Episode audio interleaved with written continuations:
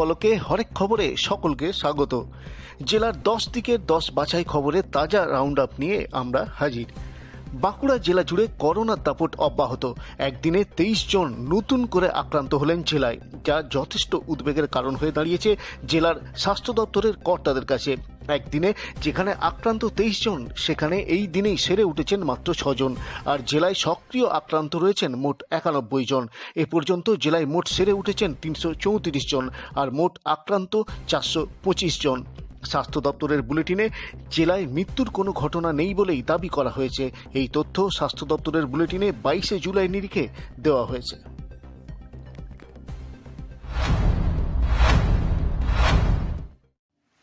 জেলায় ফের বৃষ্টির ভ্রুকুটি। হাওয়া অফিস জানাচ্ছে মৌসুমি অক্ষরেখা, গোরক্ষপুর, গয়া, বাঁকুড়া, কলকাতা হয়ে উত্তর বঙ্গোপসাগরে মিশেছে। ফলে বাঁকুড়া জেলায় হালকা থেকে মাঝারি বৃষ্টিপাতের সম্ভাবনা রয়েছে দিন কয়েক। পাশাপাশি বাংলাদেশের উপরে থাকা একটি ঘূর্ণাবত এই বৃষ্টিপাতে ইন্ধন যোগাচ্ছে বলেও হাওয়া অফিস সূত্রে জানা গেছে। এদিকে বৃহস্পতিবারের বৃষ্টিতেই শহরের বেশ কিছু এলাকা জলমগ্ন হয়ে পড়ে। ফের বৃষ্টি হলে এই এলাকার বাসিন্দাদের ভোগান্তি চরমে উঠবে বলে আশঙ্কা করছেন তারা। বাঁকুড়া পুর শহরের ভৈরবস্থান, কমরার মাঠ, গ্রামপুর, ফাটকপাড়া, সার্কাস ময়দান, লালবাজার, মাঝিপাড়া উদিচিপল্লী সহ অপেক্ষাকৃত নিচু এলাকায় বেহাল নিকাশির জন্য জল দাঁড়িয়ে যায়।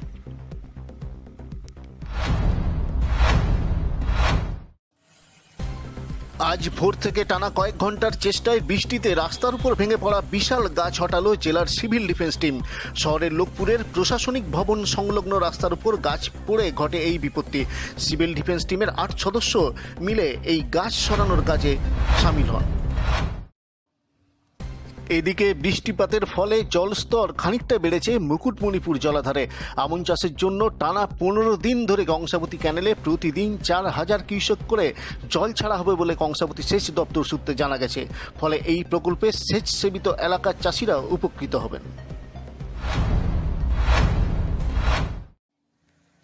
শনিবারের লকডাউন রাজ্য সরকারের ছুটির দিন হওয়ায় এদিন অনেকটাই চাপ কমবে জেলা পুলিশের ওপর।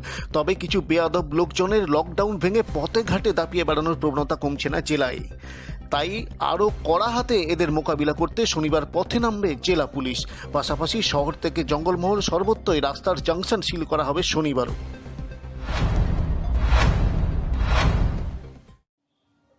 বৃহস্পতিবার লকডাউনের জন্য বন্ধ ছিল একতেশ্বর শিব মন্দির। একইভাবে শনিবারও সপ্তাহের দ্বিতীয় লকডাউনের দিনও মন্দিরে ভক্তদের পুজো দেওয়া বন্ধ রাখার সিদ্ধান্ত নিল মন্দির কর্তৃপক্ষ। তা মন্দিরের নোটিশ দিয়ে ও সোশ্যাল মিডিয়াতে জানিয়েও দিয়েছে মন্দির পরিচালন কমিটি।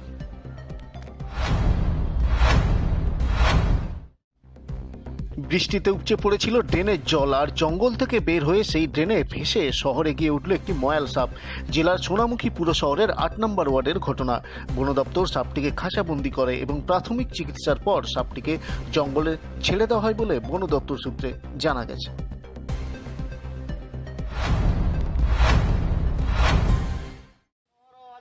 কেন্দ্রীয় সরকারের রেল ও স্টেশন বেসরকারীকরণের প্রতিবাদে শুক্রবার সকালে বাঁকুড়া রেল স্টেশন চত্বরে বিক্ষোভ দেখাল কেন্দ্রীয় ট্রেড ইউনিয়ন সমূহ।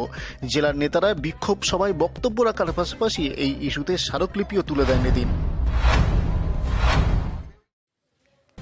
করোনা পরিস্থিতিতে রাজ্যে তিন মাসের বিদ্যুতের বিল মুকুব করা এবং ত্রৈমাসিক বিদ্যুৎ বিলের পরিবর্তে প্রতি মাসে বিলের প্রথা চালু সহ কয়েকটি দাবিতে শুক্রবার জেলার শহর বাঁকুড়া থেকে জঙ্গলমহলের সারেঙ্গা সহ বিভিন্ন বিদ্যুৎ অফিসে বিক্ষোভ কর্মসূচি পালন করে বিজেপি।